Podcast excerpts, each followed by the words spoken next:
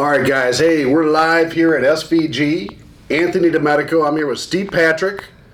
Is everybody on? We got our technology working, guys? Booyah, baby. We got the IT guys on board here, making sure everything works Dude, seamlessly. we got a whole room full of people behind us. you wouldn't realize how long, it, how, how much work it takes to go on two live pages and shoot a podcast. I know. So, guys, we got Steve Pat- Patrick here, uh, author of Level the Playing Field. A lot of guys know him. Uh, he spoke at our conference a couple years in a row, Win the Storm.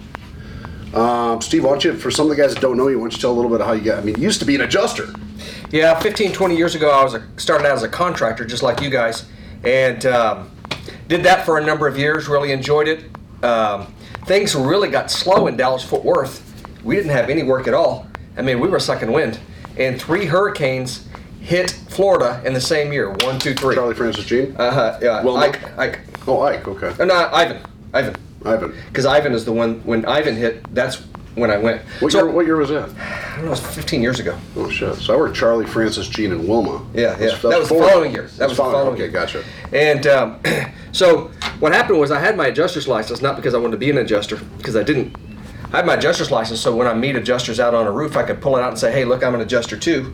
And many times that would get the borderline roofs bought back then. I don't know if it works nowadays, but it worked back then. So I had my adjuster's license for that reason. And we were dead in the water, didn't have any work, and the hurricanes hit, and we said, "Heck, let's go down and do some adjusting down in Florida." So So you, so you actually worked for the carriers. yeah, yeah, oh, absolutely. On, commercial large loss. Yeah, I started with Hurricane Ivan, and then worked, worked Wilma, then worked Katrina. I think Katrina was before Wilma, and worked every major hurricane through Hurricane Sandy. That was the last one I ever worked. Now, how the heck? So how did you end up back on the right side of the railroad track, which on the contracting side? Yeah. Well, in Hurricane Katrina, I was doing field uh, field training, and I was training adjusters, and I realized how abysmally trained they were at uh, scoping property losses. And I saw an opportunity. I said, "Well, I'm going to start my own school. I've been training field training guys anyway." So I started my own claim adjuster licensing and training school, and I was training claims adjusters. To train adjusters on the carrier side. That's right. Okay. Absolutely. And I was training them how to scope property losses correctly, what indemnification was, all these things, how to read a policy, How to pay overhead and profit. how to how to, indemni- how to indemnify their insurance. And um, so I did that for a bunch of years, and then this company called Vale Training Solutions called me. They're the oldest and most prestigious claim adjuster training school in America, and they asked me to come on board and become one of their trainers. And so I did that for a little while, and then I read a book by Jay Feinman. Jay Feinman is a um, he's a professor Well, the one that uh, put Allstate under the uh, gun, under Yeah. the microscope. Yeah. Right? He's a, um, a professor of insurance law at Rutgers, and he wrote a book called Delay, Deny, Defend. And I read that book, and I come to the realization that the insurance companies don't want them to be thorough in scoping property Well, losses. There's a fun, there was a fundamental change because like he, he investigated Allstate. That That's book. right. Allstate was a big. Uh, The McKinsey, but Allstate in 98, 99, and 2000, when I was when I first started knocking doors, was Yeah. a different Allstate than Allstate in 2002. That's right. So something happened in like two thousand two, two thousand three. the 2003. McKinsey report, they instituted. Well, these consultants came in and literally taught these insurance executives how to underpay, deny, defer, diffuse claims. Yeah. And but that was a fundamental change because in 98, 99, the buy ratio And the ability to get your 76. price approved was, was a little higher Yep. than it is today.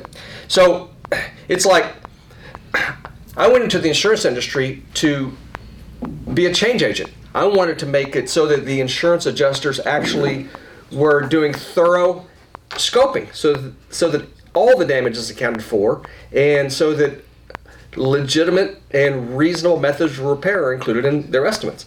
And when I come to the realization that the insurance industry no longer wanted that, they wanted the adjusters to do what they're told. That's a big difference. And I, I realized, realized I couldn't be a change agent. So at that point, I, I said, fine, I'm going to go back to my roots. I'm going to go back and I'm going to teach contractors and public adjusters. I've never been a public adjuster, but I'm going to teach contractors and public adjusters how to deal with these unreasonable claims departments and even the unscrupulous ones. Not all, He wrote all of level, them. level the playing field. He wrote us around about three, four years ago. Correct? That's right. And uh, we met four years ago, and we came across you were you were you were living in Dallas then. We Yeah, yeah, across still do. on Facebook. You Still know, the. SVG page launched. You're like, hey, I got this book out. I'm about to launch it. I'm like, why don't you launch at Win the Storm? So you Yeah. were one of, you were at one of the first Win the Storms, I think, back in Vegas. that's where I did ago. launch it.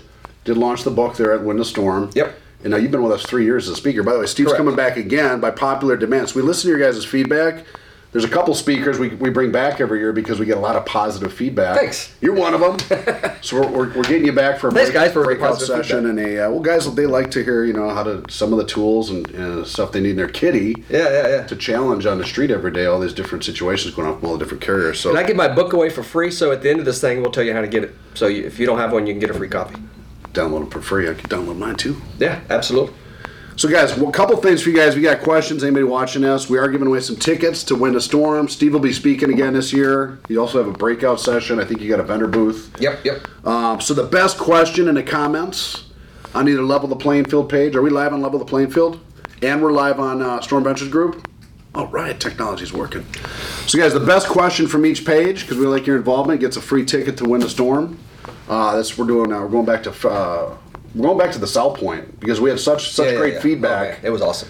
that Vegas and the South Point just worked last year compared to Miami. Miami was tough the year before Yeah, we had to change venues at the last minute. Boy, that was tough on me. I had to- It was like rebuilding a hotel. This is my fourth year because we did Miami. I mean, Vegas, Miami, it Vegas. was Vegas, Miami, Vegas. Yeah, the first this one was actually in Scottsdale. You Yeah, I didn't do at that. I didn't do that one. I mean, we had like hundred people. At Yeah, I didn't do that Scottsdale one. one, and then uh, The next one I did. the first Vegas was about seven fifty. Yeah, that's the one I did. Mine is about 12, 13, 1400. Now last year was close to 2000. Yeah, yeah. So then yeah. we're hoping this year, right now we're about 60% sold out. So we're hoping for 2500. That's really good. Yeah. well, the, we had a lot of vendors rebooked. A lot of companies rebooked. These as their company annual trip and stuff like that. But uh, yeah, we're excited about that. February 21, 22, 23, back in Vegas. Um, we'll probably switch it up in 2000, uh, 2020. We'll probably do something like San Diego on the ocean. We're going to switch it up next year. But we'll do. Vegas one There more you year. So, guys, today's podcast, we're going to start doing a weekly podcast at SVG. Next week, we got a public adjusting, local public adjuster coming in. We like to do different themes.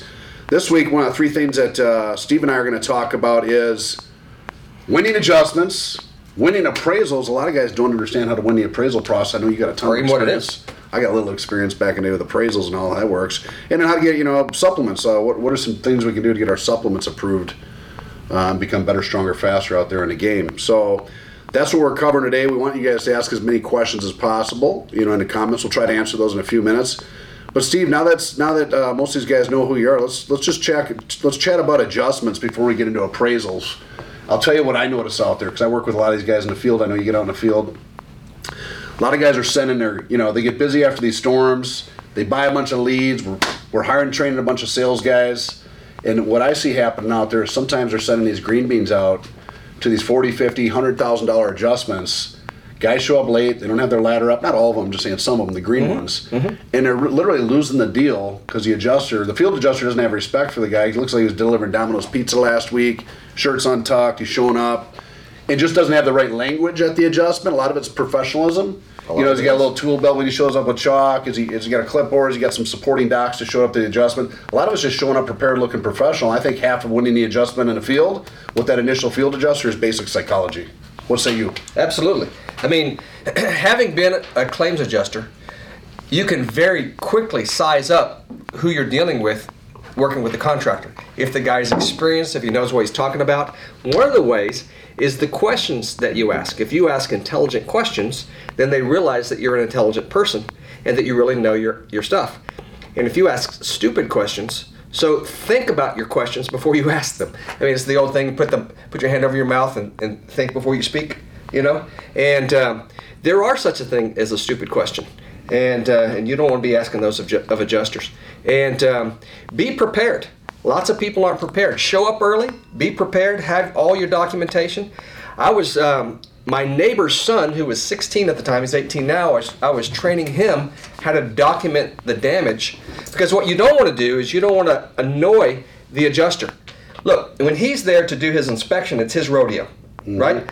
So the insurance company's hired him to go out and do, do an inspection. You don't want to be annoying the guy. Did you see this? Did you see this? Did you see that? So what I taught this young man that lives next door to me to do when he was 16 is take some of that painter's blue tape, and if you have a dent on the gutter, put the blue tape next to the dent on the gutter. Or if you have some damage um, where it damaged the stain on the fence, put it next to the to the hail hit on that, or whatever the case may be, the dent on the uh, soft metal on the roof, on the chimney cap, whatever the uh, garage door dents, whatever the case may be. That way, when they see the blue tape, their eyes are automatically drawn to that. They see the damage, and if they don't see the damage, they would say, "What's this?" And then you have an opportunity to explain what it is, mm-hmm. as opposed to annoying him by saying, "Did you see this dent? Did you see Well, a that?" lot of times you take pictures unless you circle it with something. yeah, yeah, it, You're yeah, not yeah. going to see it even. Take your chalk picture. and right. absolutely. Now, some guys out there are like, hey, don't chalk the rust before the adjuster. I hear some guys say that.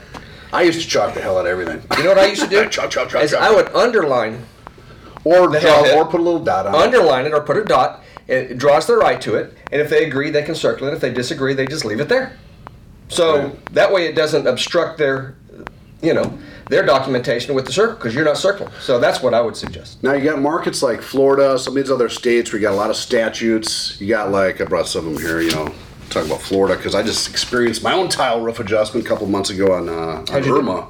Well, I got two hundred five thousand. That will work. Not just the roof; it was a huge Yeah, tile yeah, yeah. roof, uh, massive inside water damage, uh, hardwood floors, all kinds of stuff. But you know, I met an adjuster out there, and uh, he was from California, independent. But he said, "Man, you know, they're really tough on buying these tile roofs, Anthony. You know, uh, I need some supporting docs to, you know. So when you show up, you want your discontinued tile letter. You know, in Florida they got you know the old twenty five percent repair rule. I brought some of that stuff here. You got Florida matching law, and some of these adjusters that show up don't. They're not. They're from a different state. Don't they might not know. know ice and water shield code. They don't know Florida matching law. They don't know the twenty five percent repair rule. So I was basically educating him piece by piece as we're you know as we're moving through the roof and moving through the house, and providing him with stuff like you know the Florida wind lift test. You know when you when you can lin- when you can uh, lift the nose end of that Yeah. tile more than two inches in several places that would fail fail the wind lift test. The twenty five percent repair rule, uh, the discontinued tile letter. So during this three, it was a four hour adjustment.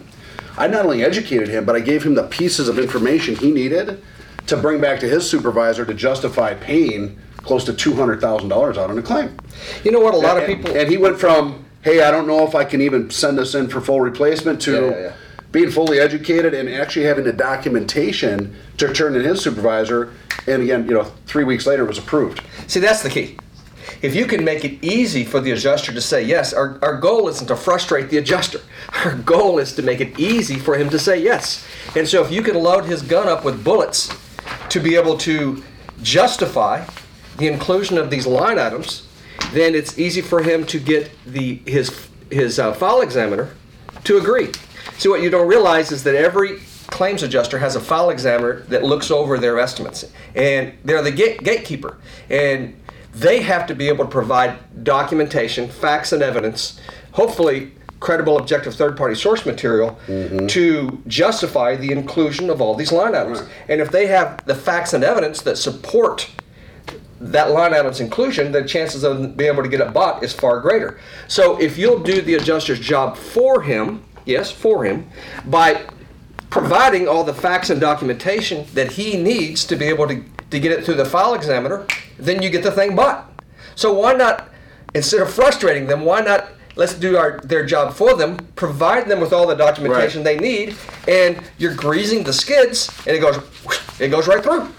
Which is why you know a lot of these a lot of these guys are scrambling at the last minute. They're like, man, do I have the discontinued tile letter, the shingle letter? Do I have the statute that references the 25% repair rule? I mean, each state has their own kind of stuff. You bet. That you know, Minnesota has, Minnesota state. has different matching law than Florida has different matching law from Ohio. Some don't have it, some do. Yep. So what you what you need to do, I I used to do this in my own company, but now we do it in a file vault inside SVGU. Is we literally started loading all these documents up by state, and so you're able to access them 24 seven. And you almost got to train your sales guys to show up with this material because you're going to get you're going to get treated differently by that adjuster when you show up with stuff or saying, "Hey man, this stuff needs to be ah, this whole thing needs to be replaced," and you know you show up late and you don't have any supporting documentation. It's a total different You don't adjustment process. When you show up early, you have some stuff in your clipboard. And I didn't throw all this stuff in this guy's face at the adjustment. I fed it to him over that two-hour period. Like, Yeah, well, yeah. here's this. This is how I made you an extra copy. Here's this. This is how this statute works. Here's da da da. And by the time we were done, he's like, he went from he wasn't a naysayer, but he was gonna he was pushing a repair in the beginning. Yeah, yeah, yeah. To understand it's gonna be a full replacement. And it was you know it was a three-hour process, but it was a huge it was a huge claim, huge residential claim. So um, being prepared is huge.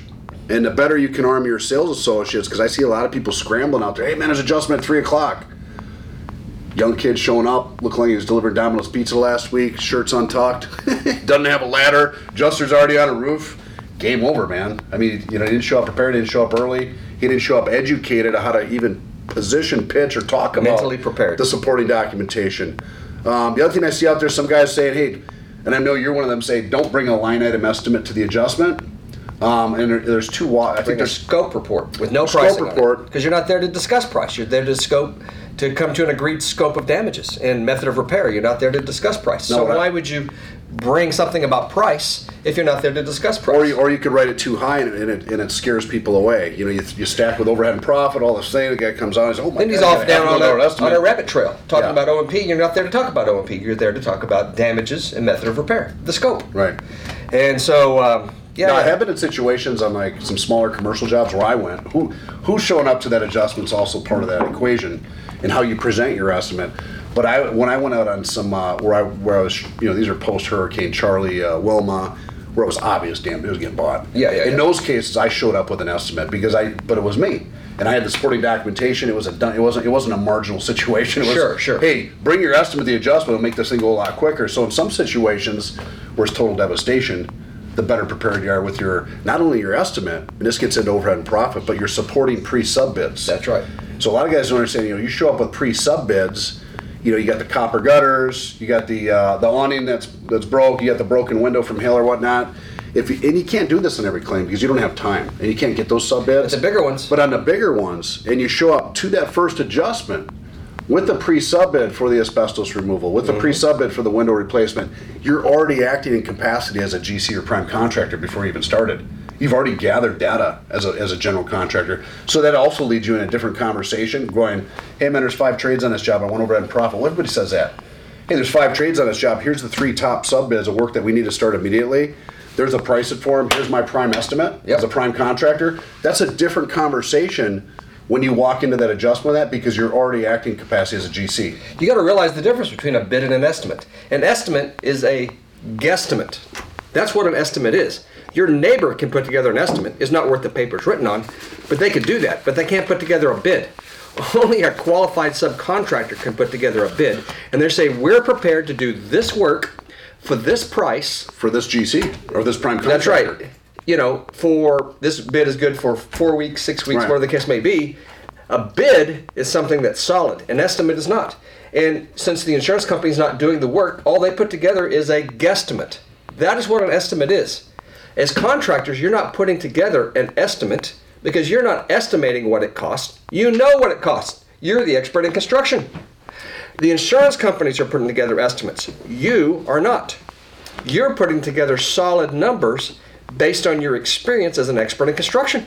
So if you show, so guys, if you, and this is my experience, I can't say it for everybody, it doesn't work all the time, but the chances of getting 10 and 10 O&P are greatly improved. So one guy shows up with no estimate, which he's kind of trying to figure out what the scope is. I'm talking about total mm-hmm. devastation where you know there's, you know, there's five trays, broken windows, all that. Another guy shows up with a full blown Xactimate. He spent all night, right? This beautiful Xactimate. Mm-hmm. The other guy shows up with maybe an Xactimate as well. Maybe it's not all detailed out, but he's got he's got three pre sub bids supporting the Xactimate. Hey, the AC need, and maybe it says the AC unit needs to be replaced. And here's why. We can't recomb it, and here's my six thousand dollar pre sub bid, and it's from the AC with the AC's le- uh, letterhead on it. That was Arizona here when we opened up in 2010. AC's got replaced on on 80 percent of the roofs out here because they're just blasted. But they wouldn't come out and buy them right away. They say, "Well, you need to get the you need to get a pre-sub bid and you get an opinion letter from the." So we just started calling the AC guys and getting us ahead of time. So when we showed up to that adjustment, we had the AC bid, we had the window company's uh, bid for window replacement for the two windows, we had the roof. Obviously, that was in the Xactimate. Sure. But now I noticed that overhead and profit was getting approved much at much greater uh, capacity because we were already acting in capacity as a GC before we even started work. And that's totally different than just writing an exact Xactimate saying I want overhead profit. I've already gotten pre-sub bids. This work needs to be done. I've already brought the sub out here in, in some cases. I'm already acting as a general contractor. There's, there's, you know, what I mean, What you don't realize is that if the adjuster is an independent adjuster, the higher the estimate, the more money he makes. He works on a sliding scale. He would love for it to be higher, but he just doesn't want to get yelled at by his supervisor or the file examiner by putting things in there that he can't justify as being legitimate and reasonable. That's the reason why I hit so hard on legitimate and reasonable because I'm because I know how adjusters think and what they have to do to get their files approved through their file examiner. And if you've do- fully documented it for him and given him all the documentation he needs to be able to get it approved, you've done his job for him. He loves you because he makes more money. He knows he's going to be able to get it approved because Well, now that's Because that's, you have it that's documented. half the adjuster, Steve. You, no matter what you do, there's still that other Well, of course. they're- no matter what you do, they're going to give you the three. And the Ds. staff adjusters, they they don't make another extra penny. But, so but you can improve your buy ratio, guys. Look, you're never going to have a hundred percent buy ratio, even after well, maybe after a huge storm the first ninety days. But you know, you can go from. I see some companies out They have a man, six. I'm only getting uh, my buy ratio is about 60, 70 percent on signed deals. I'm like. Some a lot of that has to do with sales training, guys showing up on time, guys showing up prepared, and they can improve that buy ratio just to 80, 90 percent, 10 points, 20 points, which it could be a million or two, it could be two, It's three million huge. dollars a year. It's huge. If they just arm their guys with the right data, give them the documents they need, and train to show up to be professional. So, guys, before we, that's a lot of discussion right there. Before we go on to appraisals, which a lot of guys got a lot of questions on the appraisal process, we got any questions on adjustments, folks? Just the basic adjustments before we go to appraisals. So we have a question from Edward over here. Edward Fock, Encyclopedia Ed. Ed Yeah. Fanco? Yes. We call him, so, no, we call Ed Encyclopedia Ed. I know, I know. Because he does, he comes I up call him with the professor. Yeah, you, yeah, you yeah. ask a question on the Facebook page, he'll he'll come up like statutes, Oh, I, oh, I know. codes. That's why we call him the professor. It's- so his question is, what can contractors and public adjusters and appraisers do to improve their knowledge and yet still say stay in their legal lanes to avoid UPPA, Oh my God, UPPA. for contractors? You gotta- Besides reading the book Level the Playing Field, what other educational resources are best available? Well, I think obvi- I think we, we really hit Our Facebook hard. pages. Well, our, Our Facebook, Facebook pages pages. are a really good. Uh, look, you can put a post or comment up on Level the Playing Field or SVG. Or read other people's posts in the past. You're going to get a the lot. Of, answers. you're going to get a lot of answers. Of course, it's all on our side of the industry. Um, what we tried to do at Win the Storm last year, guys, is bring like Steve Badger and ex- you know different people on the carrier side. We got some surprises to announce. I'm not going to announce them yet. About some other folks we're bringing in from the carrier side this year to do some debates and some breakout sessions. Steve Badger's coming back again because we want the contractors, the PAs, the appraisers to hear from the carrier side. Absolutely. Which can be a little different than what we all, we all kind of buy into our own stuff all the time on the pages. Now we heard last year from Steve Badger for the first time. Congrats on him for coming. He's probably going to watch this at some point. Well, I'm sure he probably But- is. But you know, how, starting to hear, well, what is their perspective? And you, you got to really blend the two together to get the best education because we're, like, you know, the, at the end of the day, the carrier's cutting the checks. You know what I mean? Homeowners are paying the premiums, carrier's cutting the checks, and we're all doing the work helping Mrs. Smith in some capacity to help this get, to get this whole process moving forward. So it's, I think it's a combination of everything. I think the conference is a great place. I think uh, Read those former, the, the past Facebook posts because we have guys that post phenomenal questions.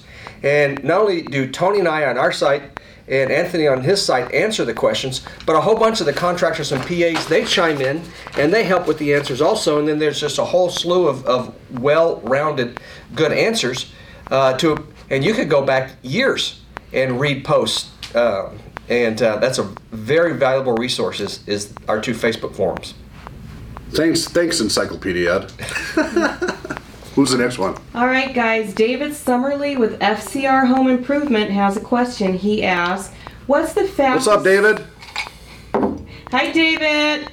Okay, so David would like to know what is the fastest, simplest way to give customers estimates when they are demanding estimates before they'll talk to us. Oh, before they talk to the contractor? Absolutely. Well, that's in your hyper competitive markets where you're, you know people are filing claims and agents are telling the property owners are trying to slow the claim process down. They're telling the agents even telling the property, hey, get three estimates, get three estimates, get three. Even the the adjusting company because they want to slow it down and they know if Mrs. Smith is out there getting three estimates, she's blaming the contractors instead of the carrier for the slowdown. But I think I think you get around at me. What I used to do personally as a contractor, you know, there's so many ways you can come back to that. Like, you know, why, well, why are you getting three estimates to begin with? You know, and then you got to educate the property owner on the only thing you're doing by, you know, we're doing work for Xactimate. You know, your your your cost is going to be your deductible. The only thing you can do by getting three estimates, is either edu- educate your, your insurance carrier if you send those in. Possibly, if you choose the lowest one, save your insurance company money because they're gonna they're gonna decrease what they're willing to pay in Xactimate. So that's a tough deal because there means there's so much education by the carriers and different people to get you know to push to get those three estimates. And some people are just old school; they want three estimates. Sometimes you have to write an estimate to get the business. You know, it's not always oh, the old contingency sale like you want. You know, I realize this is an issue, so I wrote an entire chapter about this in my book, Level the Playing Field. And so, what I suggest that you do, it takes about three minutes to read. And the title of the chapter is Why You're Crazy to Put Your Insurance Claim Out to Bid.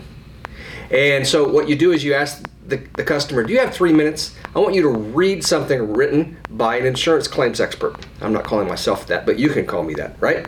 And you have them read the chapter and they take three minutes, they read the chapter and they go, oh, I didn't realize that. Never mind, I don't want you to give me a bid. So you don't have to be the one to tell them that they're crazy to do that. Let me tell them that they're crazy to You do know what that I would by tell- them reading my chapter. I would. Here's what I would tell that customer. This is a one-on-one thing. If you're getting heart surgery next month, heart surgery, You get the lowest bid. and you know your insurance company is going to pay for that heart surgery, would you go get three estimates or three bids from three heart surgeons in town, or would you find the best heart surgeon in town who's willing to work with your carrier and get the best heart surgery operation for your heart surgery? You wouldn't go get three bids. what a great analogy. Yeah, yeah, yeah. It, it's nuts. I mean, you could go on and on with that with all the different analogies and stuff like that. But sometimes old school, sometimes people just want estimates, and you get. And sometimes you got to give an estimate to get the deal, and, and sometimes you're going to lose it. You know. All right, guys, we're just getting this party started. We've got Brandon Sunday Monday from from Storm Operations of America. He asked how he said he had a job go on with five different types of roofs, shingle, flat, shake, etc. After the supplements were all approved, the insurance company took the difference out of the O&P. What would be the best course of action to get that O&P? He says seems pretty illegal what the carrier is doing. So he took the roof. He included O and P on everything but the roof. Is that what he's saying? I, I think that's what he's saying. Yeah, yeah. So what you do is you provide documentation showing that what they're doing is so if they've included O and P on everything but the roof, then you're, you're no longer arguing whether or not O and P should be included. It's been included. The question is the correct calculation of O and P. Wait, did they, already, so they, they incorrectly agreed to pay the O&P and then they took it back except, away? except on the roof. Except, well, yeah, that's- everything but the roof. So they're incorrectly calculating the O&P. So don't be arguing that they ought to include O&P if they've already included it. They're just calculating it wrong. And then what you do is you provide some documentation, and I can provide the documentation later on uh, tomorrow on my Facebook forum um, from the Adjuster's Bible that shows exactly the correct way to calculate general contractors' overhead and profit. And property and loss adjusting book put out by the CP, the AICPCU says that the correct way to calculate it is you take the in, the loss in its entirety, and then you add your your overhead and profit, and not select parts and pick and choose which the trades. top of the top. There's probably Yeah, yeah. 10 or 12 of them right now that no matter what these guys do, are not honoring it on the roof and are honoring other trades, which is complete garbage. Sure. A lot of these guys just got to draw a line in it. Got to draw a line in the sand. We're, you know, we're getting past uh, adjustments into supplements. If you really want to get your supplement approved, you got to be willing to stop the job. That's what we used to do when we were serious about it. Collect the down payment, consummate your build contract because now they can't go back backdoor you with another contract. You've collected the down payment. Literally order materials for that project and then send your supplement in. But before you tear off the roof or before you start what I call first major trade. So go ahead and tarp the roof up if there's emergency repair. Yeah. Maybe start the emergency gutter, whatever. So you consummate the build contract because now you can't be backdoored legally. It's very tough to backdoor someone once they collect the down payment. That's right. And they start some kind of work, but not major trades. And then draw, and you got to get the property owner behind you. Then, then, then send in your supplement request, and literally tell that desk adjuster, look, we're drawing a line in the sand. We're contracted being repairs. We already ordered materials for this project. Heck, we might even have materials in the driveway. We're not tearing off that roof until we get these things approved, and that includes overhead and profit on my roof. Now that takes balls. I've did it a few times, and the only way it works is if you get that property owner behind you. That's right. If the They gotta be property owner behind behind you, you might end up picking the materials up, and then you got a legal battle with the, with the customer. So you got to educate the property owner in that situation. It did work for us many times, but it only worked when we had the property owner behind us, and we were literally to, literally willing to hold the job until we got our legitimate price approved. Not some BS price, but legitimate price stuff out of Xactimate that should have been paid right the first time. Realize in most states that once you drop materials off on someone's property, it becomes the property of the homeowner. Yeah, so Those maybe, materials, so be aware of that. Order them. Yeah, yeah, yeah. Show they order them, but don't be- drop them. Yeah, yeah, Yeah. yeah. Otherwise, And- another roofer might show up and do it. You know what? Here's a question that I've never posed to, to any of you guys before. And here's a question you can ask. So ask the adjuster in what industry d- is the company's overhead not passed on to the consumer besides contracting? What industry? You know what industry there is that is not passed on? There isn't one. Every single industry exists in America. The company's overhead is passed on to the consumer. Of course it is. You have to cover your overhead costs and have a profit to to stay in business. A lot of these guys the are su- insurance yeah. industry. A lot of guys are supplementing on the back end. The insurance industry passes on their overhead in the form of insurance premiums. Well, they probably got six thousand percent markup. And so, and so, so how is it that the contracting industry is singled out as the only industry in America where we're not allowed to pass on our overhead? What? That's insane. Well, it's because a lot of guys are being dictated to and allowing that process to happen. And the only way it's going to change, guys, it sounds, it sounds, it sounds, it sounds uh, a little bally and gamey. But if you're willing to draw that line in the sand and hold the job until you get your price approved, that that's that's one method that works when the property is behind you. When you're supplementing the back end and trying to pick up scraps, you lose all your negotiating power. And a lot of guys do it in the back end. It, it works. It doesn't work as effective as it does on the front end.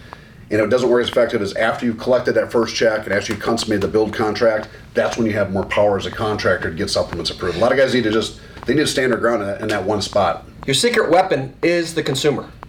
If you can get the consumer, consumer not on your side, if you can get them on their side, so that they're taken up for themselves and they said, No, I'm not going to allow you to piecemeal my roof. No, I'm not going to allow you to fail to indemnify me by refusing to pay general contractors overhead and profit. No. And they they draw the line in the sand and they say, No, I'm not going to accept this. If you can get the consumer on their own side, it's huge. That is your secret weapon, guys. Let's uh, guys, let's move on to appraisals because appraisals is a very complicated process, but it's also a solution to a lot of these problems these guys are facing. Not only on full denials, but on things like, hey, I didn't get my overhead and profit approved. Hey, they're not paying starter ridge waste that I want or should have got, and you got a price discrepancy, maybe not a scope discrepancy. Um, I've done appraisals in the past. In the past, I've also served as an appraiser. I was even an umpire once, selected off an umpire list. Yep. I created my own umpire lists. I'll tell you real quick, uh, especially in Chicago, we did a lot of cedar shake roofs, not only as a salesperson but as an owner. And uh, we uh, on, on a, uh, there's a couple insurance companies. I won't name them on here in case this goes live. I probably should. It is live. That would no, I'm saying live out in the next podcast where Yeah. the carriers can can hear it. But there's a couple carriers that would come out on first adjustment um, uh, with an engineer, an engineering company. The first adjuster was the engineer, and he was coming out to do a full denial. And that same engineer was also the appraiser, which is a conflict of interest, course it is. obviously. And they systematically would deny a lot of cedar shake roofs. This is in the northwest suburbs of Chicago. So we started fighting them on the appraisal process. And after you pick off their umpire list a few times, you learn you'll learn real quick that one of the one of the methods to win an appraisal is not to pick off the insurance carrier's list because 80% of the time they're going to be stacked with their cronies or somebody that Biased. gets repeat umpire work Biased from the people. uh, Yep. and you know with a pra- you know with, with the pra- with the appraisal process whatever appraisal and uh, the appraiser and the, the appraiser and the uh, umpire whatever award they sign becomes the winning Yep. the winning dollar amount Yep. so we started creating our umpire list a lot of guys don't do this an umpire list in your local area could consist of uh, basically anybody that's uh, a, a citizen speaks english and competent it could be a supplier manager, maybe that has an understanding. We had a we had a local cedar supply manager on there that had an understanding of cedar materials. We had owners of other companies that were familiar with cedar shake roofs. We had just anybody that wasn't in our company that didn't have a direct fiduciary uh, or financial stake in that job or that customer. Yep. And a lot of times you get that game where you have 15 days to choose the umpire after you select your appraiser. They wouldn't select off our list, we wouldn't select off their list. So it went to a judge in the state of record. And I don't know if it was just Illinois, but every time I went to the judge in the state record, and it didn't cost that much to present this to a judge. It was a couple hundred bucks for the homeowner to file a Yep. motion. Yep, yep. But they took the offense instead of the carrier, because usually the carriers are sitting back waiting to process, thinking people are going Mm-hmm. to disappear. Homeowner takes the offense. Judge, uh, in every case that we ever did, the judge approved off the umpire list created by the homeowner. And I- it's a 50 50 shot, or so I thought. I think some of those judges understand the process that that umpire list is stacked on the carrier side. Yep. And maybe they want to give Mrs. Smith a, a benefit of the doubt. So in my situation, our umpires off our list oftentimes got selected, or the ones that we submitted by the judge. And of course, the homeowner got a fair shake in most of those situations. So for me, that process worked out well, but it only worked out well when we submitted our own umpire list. And sometimes the carrier's appraiser would some, take off our list because they're not really making any more money Sure. by letting this thing sit. So sometimes the carrier's appraiser's like, fine, let's pick an umpire, somebody that if, if they might do some interviews and call them. And that worked out too. Sometimes we hit a, a- standstill and had to go to the judge of state record. But for me personally, we won about 95% of our appraisals uh, by following the process. So it worked. Now I know in different parts of the country, You have different me- uh, methods of appraisal. I know you've done a lot more than me. You've probably done like 1,500, 2,000 of them. What say you? Man, it's the, the most important thing is when you refer your client to an appraiser, that appraiser is competent. Because the consumer is going to be stuck with the outcome. The wording in the, the appraisal clause in your insurance policy says that it's binding on both parties. That means picture a guy who's bound to a chair and he can't get out. You can't get out of the award. That's what you're going to get. And so if you don't pick someone who's competent, that really knows what they're doing, you don't want to pick your buddy. I'll do yours if you do mine.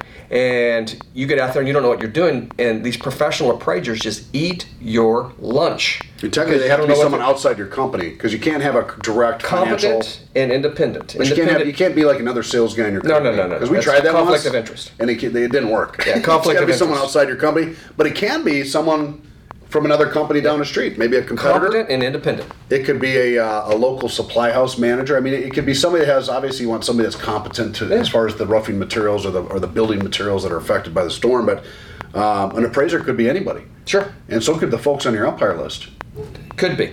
The second that's the second most important thing.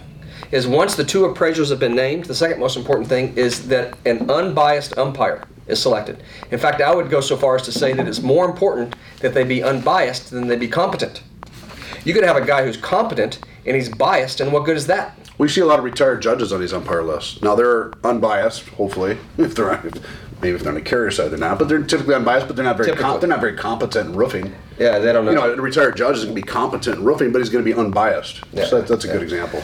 Bias is the most important thing. Is that, that the umpire be Now, an unbiased? engineer on the insurance company's umpire list is probably not unbiased. Probably not. Right. Because of a Don't relationship. pick those engineers. Well, it's because of relationships. They do so much work for them that there's a conflict of interest because any normal person realizes that if you do a lot of work for somebody that it's going to skew your um, you know the way you view it's the same thing with appraisers. If you have appraisers who do a lot of appraisals for the same insurance company over and over again are they really going to be independent?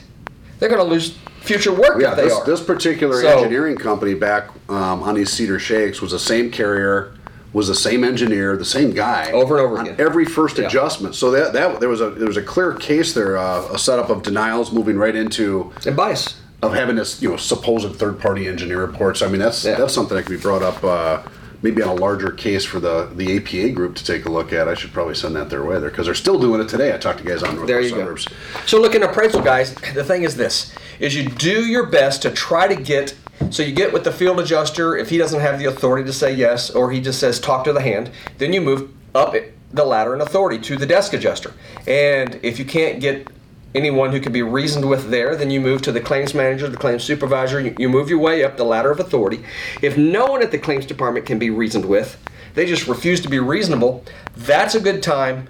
You really have four options available to you. Take it on the chin, which is about what 90% of consumers do. They take it on the chin, not because they want to, because they don't know whether any other options. Number two, you can litigate. Most consumers are afraid to sue their insurance company. It is expensive and time consuming. Number three, you can hire a PA. The downside to the PA, to be perfectly candid with you, is they're dealing with the same brick wall that you are. The same claims department you've been dealing with is the same claims department they're going to be dealing with. Now they have more leverage than than the consumer does, but but that is a fact. And number four, you have appraisal. Appraisal is just alternative dispute resolution. It's a couple guys sitting down at Starbucks over a cup of coffee, and you go out and do a site visit, and you discuss the damage, and and you're independent. The, the deal is that you're supposed to be independent. You're not you don't you're not here trying to to get something for your client. You're supposed to be independent. Now, to guys to invoke, because I hear a lot of guys on the page like, "Hey, I'm taking it to appraisal. I'm taking appraisal." The other thing you got to remember is your property owner is the one that initiates appraisal. That's right. A contractor technically can't call a carrier and go, "Hey, I'm taking this to appraisal," or send in a letter, "I'm taking this to appraisal." You're not privy to the contract of the carrier, so just keep in mind when you're talking to these adjusters, "Hey, we're taking this to appraisal." Hey, the property owner may be interested in taking his appraisal if they d- disagree with your opinion. Would be a better way to say it. You and the refer it to property owner typically has to send in an email or that request t- to invoke the appraisal process. Technically, the contractor might even be construed as violating UPPA or. Well, he's, he's not a party to the he's not a party to Right. the dispute, so he can't demand appraisal. So Only you have the to almost consumer you have so you have to educate your property owner on the, on the appraisal process. Um, by the way, if you guys in SVGU, we have a video,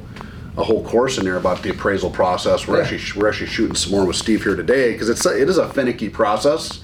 There's you know you get the 15 days to choose the appraiser appraiser, or the appraiser for each side. Then you got 15 or 30 days, spent on the state, to choose the umpire. And the contractor and the property should really know these times because they're the ones that are going on the offense. It ain't the carriers gonna be sitting there monitoring those days because the carrier will just sit on it forever. Yep. I've been on those just sit on it. Okay, the umpire selection, we'll get around to it when we get around to it. It's not a priority to them. The key to winning those appraisals is taking the offense, knowing those dates, punching the time clock.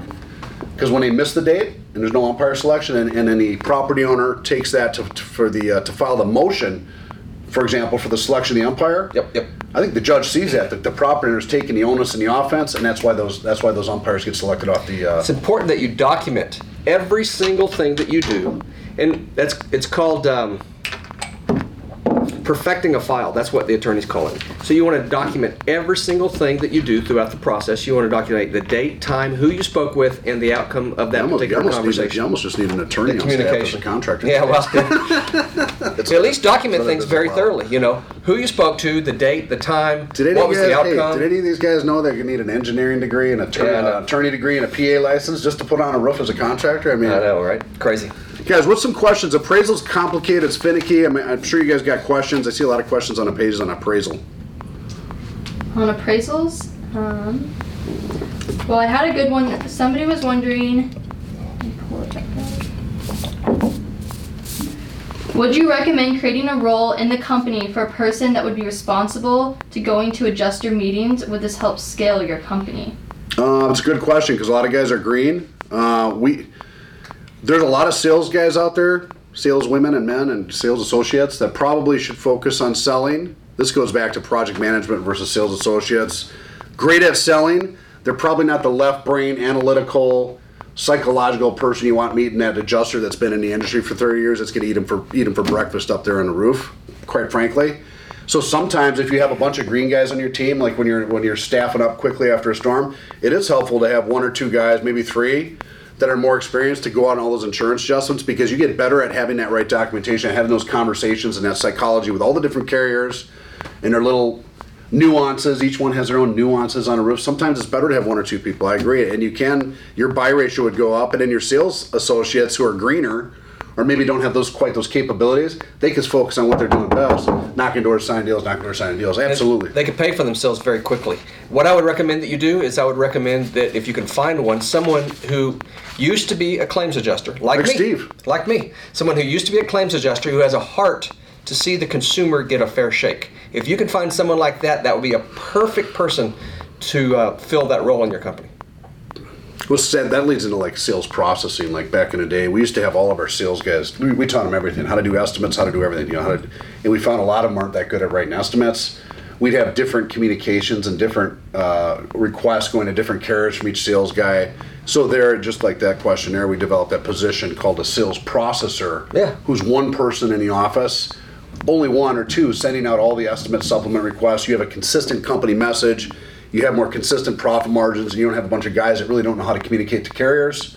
And this is before they had all the UPPA laws. Sure. Now they got all these UPA laws and stuff. So you got to be careful what you say over the phone. And so that, you know, sometimes it's good to have one person in your office just doing all your estimates and supplements, or one or two people, or some of these guys use an outside company. Outsource. Um, Mhm. Outsourcing. There's a time to outsource. You know, me, I, I believe you should master it inside first and then outsource when you need to. But a lot of guys are outsourcing before they've even mastered it themselves. I think that's a huge mistake, personally. well, if they're smaller, they probably can't afford. So But they should. But you should know your profit margins. Oh. If you're going to be in this industry, You better should know know, how margins. exactly it works. You should understand as the owner, at least the owner, senior managers. You should know the supplementing process to a T. Personally, I believe before you outsource, you outsource when you're busy. But if you don't understand your own profit margins in this industry and you're just outsourcing it completely because you don't understand, you can get a lot of you can get a lot of hurt pain for that too. And you better know your margins. And you better know the difference between a markup and a margin. If you don't know the difference between a markup and a margin, you better learn quickly. Uh, I think margins should be at 100. percent Yeah. Well, If I spend 100 dollars labor material, I should get. I, I think Sure. I 200. I love it. Why not? Being the being the All the pain these guys, we go, you know, the we used to go through the- the, warranties. You got to live with that customer five, ten years, lawsuits, litigation, employee, you know, all that stuff. vinyl siding, window replacement. Those are Man. that's hundred percent. hundred percent. Okay. Is the appraisal process limited to the value of the already agreed upon line items, or can appraisal expand the scope? Appraisal can expand the scope and the price. You are not. You are not. Uh, now, sort of some carriers argue that, but my experience, this is what's cool about appraisal is whatever that appraiser and umpire agree is the award, that's the award. You don't even have to use Xactimate appraisal. Xactimate goes out the door. By no means. You could use 10 and 15 overhead profit. Maybe that window's 3,000 instead of 800 in Xactimate. Whatever it is, appraisal, you know, that's where you really want to have your sub bids and really get all that other stuff in line for the appraisal process and not go off Xactimate because you can override Xactimate appraisal. Check this out, guys. Let's say that you go to your CPA and you ask them, what is our general overhead on a percentage basis? And they let's say that they say that it's 26.3%. So then when you write up your, your estimates, then your your overhead and profit, the overhead part should be 26.3 because that's what your actual general overhead is on a percentage basis.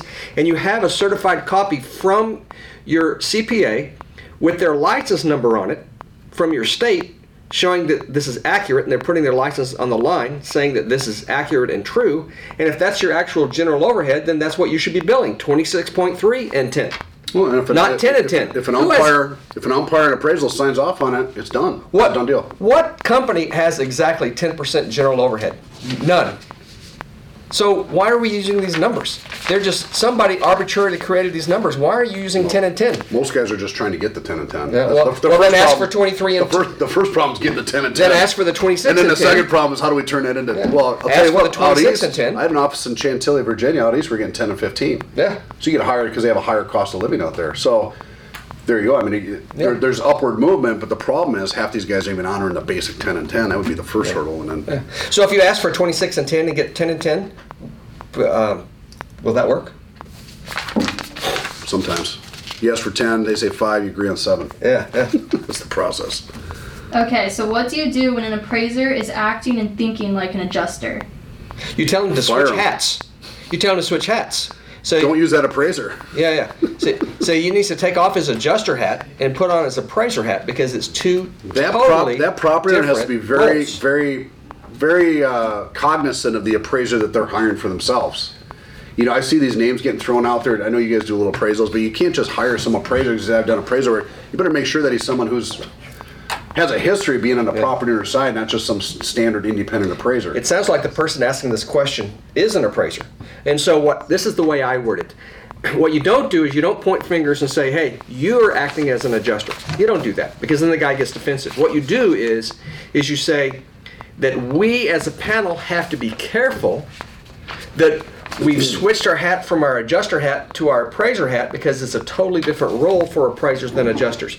And see, by by putting it that way, you're not accusing him of something. We as a panel have to be careful. Yada yada yada. All right.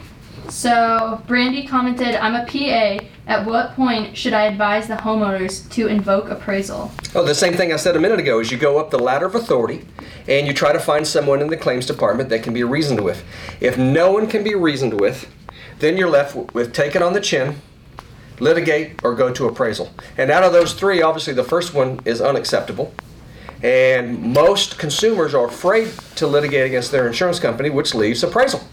You know, So then I've you had, can I've refer had, the- I had a lot of to an situations appraiser. where uh, the act of the property owner sending in an appraisal request, or let's say I, we did appraisal, we had a half million dollar claim once. There was a hundred thousand dollars of, of a ten and ten, and we we thought it was worth going going to appraisal to get. You know, we were three quarters done with the job. They weren't mm-hmm. budging on it. They didn't budge on the beginning. We proceeded with work.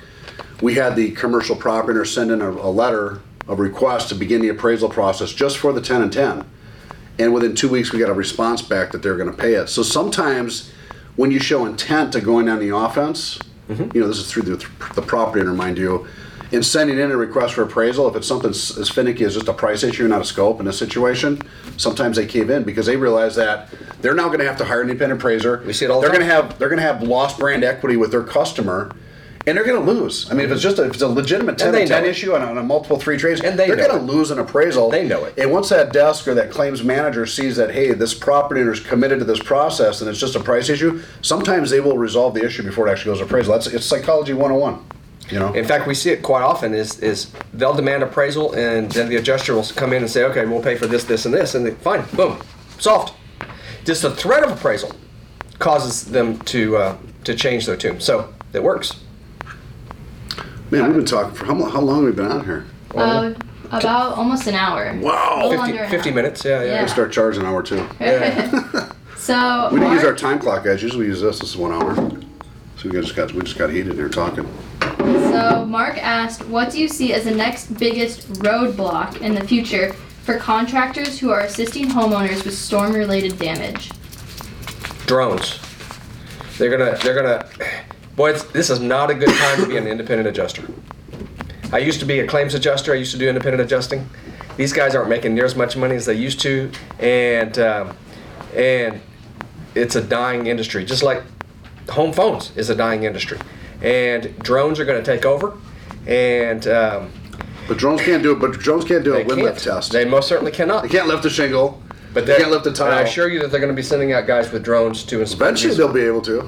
Yeah. They And can't. so- they can't feel the back of the matting yet. Yeah. So yeah. sometimes you, I think a lot of I've seen uh, Allstate start that drone program, and a lot of customers started complaining. Is if they request a human, Yeah. They're going to still get a human right now, not a drone. But I think Yeah. it's still early.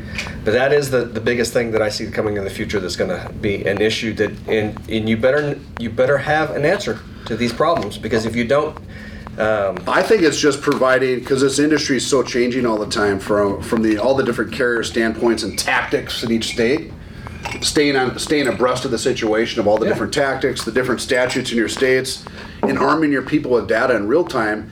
Th- That's that's a both a, that's both a positive and a negative for some guys. Some guys aren't arming their guys with any data; they're just winging it, and sending it out. You know, this industry's funny because you can go out with with an eyeball that goes like this, missing teeth and a drooling problem. Throw a couple guys out delivering Domino's pizza last week, and you can knock out one to three million in sales. Let's be honest, that's truth. It happens every day. Or you can arm your people with training, knowledge, and data. I'm not going to push my virtual training, but you know, with documents, supporting docs on the file, but with training with how to talk to these carriers, with all the different information and statutes. In that same team, you can elevate to 3, 5, 7, 10, 15 million by knowing what the hell you're talking about. The problem in our industry and a stumbling block is too many guys can wing it and still do okay, mm-hmm. right? Now that's getting harder. Used to be even easier. It was in easier. 99, but it's getting harder, and so now you have to literally you have to train your people, man. And you have to provide them with real time supporting documentation, training. You have to know how to train them. And if you're too lazy to train them, let us train them inside SVGU. the thing about training in fact I posted a, a quote by um, by Benjamin Franklin and it's on the internet so it must be true he said that um, education pays the best dividends and um, I believe that that's true you're either going to pay for your education up front or you're going to pay for it in the back in the back end It's a knowledge. so yeah, it's a knowledge game. You can pay for it up front by having your guys very well trained, or you can pay for it in a lack of sales by not having them well trained. You're going to pay for it one way or the other. So my recommendation is you pay for training up front so that they're well trained instead of paying for it in the back end because they're poorly trained and you don't make, make near as many Well, imagine- sales as you should be. Steve, imagine how many deals some guys. A lot of guys are spending a lot of money on trucks, billboards. They buy lead packages, and then they'll hire warm bodies. I used to do it too. I know. when you're in a rush to hire salespeople, You fucking that guy comes in, he speaks English, walks good, look, looks good. Hey man, here's a day of training. Let's get you out, start signing some deals. You just you start shoving around the field because there's that much demand. Yeah. And you got to get warm bodies out there. So I get it. Colorado's going through that right now, but uh, you know. wh- you know how many deals are lost, how many leads are lost because someone didn't train that guy how to sit at the kitchen table and walk that property through the full education process. Somebody brought up something really well. How, what about the customer asking for three estimates? That's why we created the virtual sales pitch inside SVGU to walk that customer through every step of the way. Sure. So you can educate that property owner in real time because the better you can educate that property owner at the kitchen table, the less likely they're going to ask for three estimates, the more likely they're going to sign your deal. And if you can't educate that sales guy or whoever sits at that table to have that conversation, either the next guy's going to win the deal or you're not going to get the deal. You know, and, and- and, and the same thing when you meet an adjuster. Now you got to educate. Unfortunately, in our business, now you got to educate these guys on how to meet. One minute they're knocking doors, they're talking, smiling, signing deals. The next minute they're meeting some angry, cranky adjuster on a roof, and you're talking about a hundred thousand dollar claim and RCV and depreciation, all these things. It's two different worlds, and it's hard to train a guy because you're talking about left and right side. You know, right side sales, left side's more analytical. Now you're training a guy to be more both a left and right, right brained activity. One minute he's a blue collar project manager, you know, he's blue collar, he's on taking pictures of the roof. Next minute he's white collar, he's crunching through uh, uh, insurance paperwork, educating property on what's RCV depreciation. All that stuff takes time to train people, and the better they're trained, obviously the more they're going to sell, the more money they're going to make.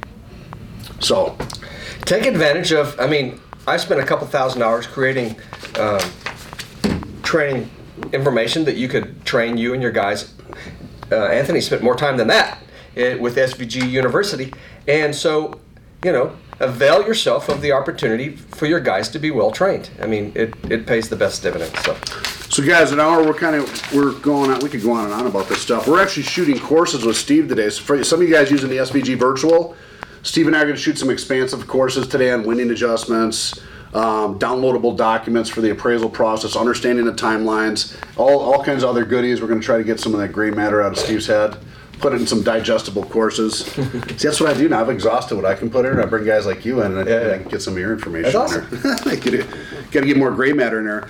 But let's give out some tickets, guys. A couple new things we're doing at a Storm this year. But who had the best question, by the way? I don't even know. Did anybody ask questions on my site? Yeah, My- you had a little question on your side. But are there any questions that we haven't answered that are really? We can always relevant answer. to We can. We'll answer them in, in real time in the comments. We can go back to our own pages and answer them Mhm. later. Um, let's give a let's give a ticket away to level the playing field and one to SVG. Who had the first question? All right, David Summerly. Which which one was he on? Who's on your page? Oh, the podcast is helpful. Awesome. David's already got enough tickets. He does. He really David, you got enough tickets. I'll tell you what, me and Steve will go back to our individual pages and we'll look at the questions. Yeah, absolutely. And then we'll announce a free ticket on each of the pages as because we got to scroll through them and be fair. I don't want to just grab somebody at random right now. Yeah, yeah, yeah, yeah. And then, guys, just a couple of things. We got some really exciting announcements for uh, Win the Storm Conference in Vegas, February 21 to 22, 23. Uh, we got It's some my news- birthday. My birthday's February 22nd. Oh, you're still coming. Oh, of course. Oh, okay. We got some. We got some. Uh, we got some new speakers coming in from the outside. I can't wait to announce. them. I'm not going to announce them now because we got to sign some contracts. We got some uh, Steve Badger types coming in to really get a flavor on the other side. That's good. We got some great annou- great announcements. We're also doing a. Uh, this is new. Uh, we're doing a female female CEO panel on Saturday. A female CEO panel on Saturday, so we get the females of the industry. Autumn Wuska's heading that up. She's already got a. Uh, she got some big names that are going on that. Some surprises as well. And they're, doing, a, they're doing a female brunch. So anybody that buys uh, three tickets this next month, three Win the Storm tickets, we're doing one complimentary ticket for the female in her office because we want to get more. We want to get more females. Buy involved. three, get one free. Look, when I was when I was running uh, between uh, 18 states, it was it was the females running the back end of my office. That's the guys were out in the field. My CFO, my production manager, my sales processor. The females were the backbone of my the success of my business. They still are today. If you look at SVG, we still got. Deborah's the glue that holds my company together. So we want to get a lot more female involvement. If you know if you know a female uh, manager out there, a CEO, or someone that's really shaking and moving in the industry, get her on our CEO panel. And uh, of course, go to Autumn Woods. She's putting all that together. The brunch. Anybody buys three tickets this next month, uh, we're giving one one away to the female of your company that's helping you you doing a thing? If stuff. you buy two today, you get one free. Today we got a special. You get two tickets. Win the Storm, we get one free. You were saying that earlier. Um, we're kind of extending a uh, Today. Friday's last deal. Yeah, today only for all the listeners on here. Uh, buy two, get one free. Uh, you guys can hit up the SVG office for that. Steve and I are going to head in and now we got to shoot some courses. But this is this is a lot of good. This is the way to get started. Shoot After some courses on appraisals, adjustments, supplements. We got all kinds of new supporting documentation to help these guys out in the future. See you guys soon. Awesome, man. Thanks for uh, for um, what's the word? Tuning in. Tuning in.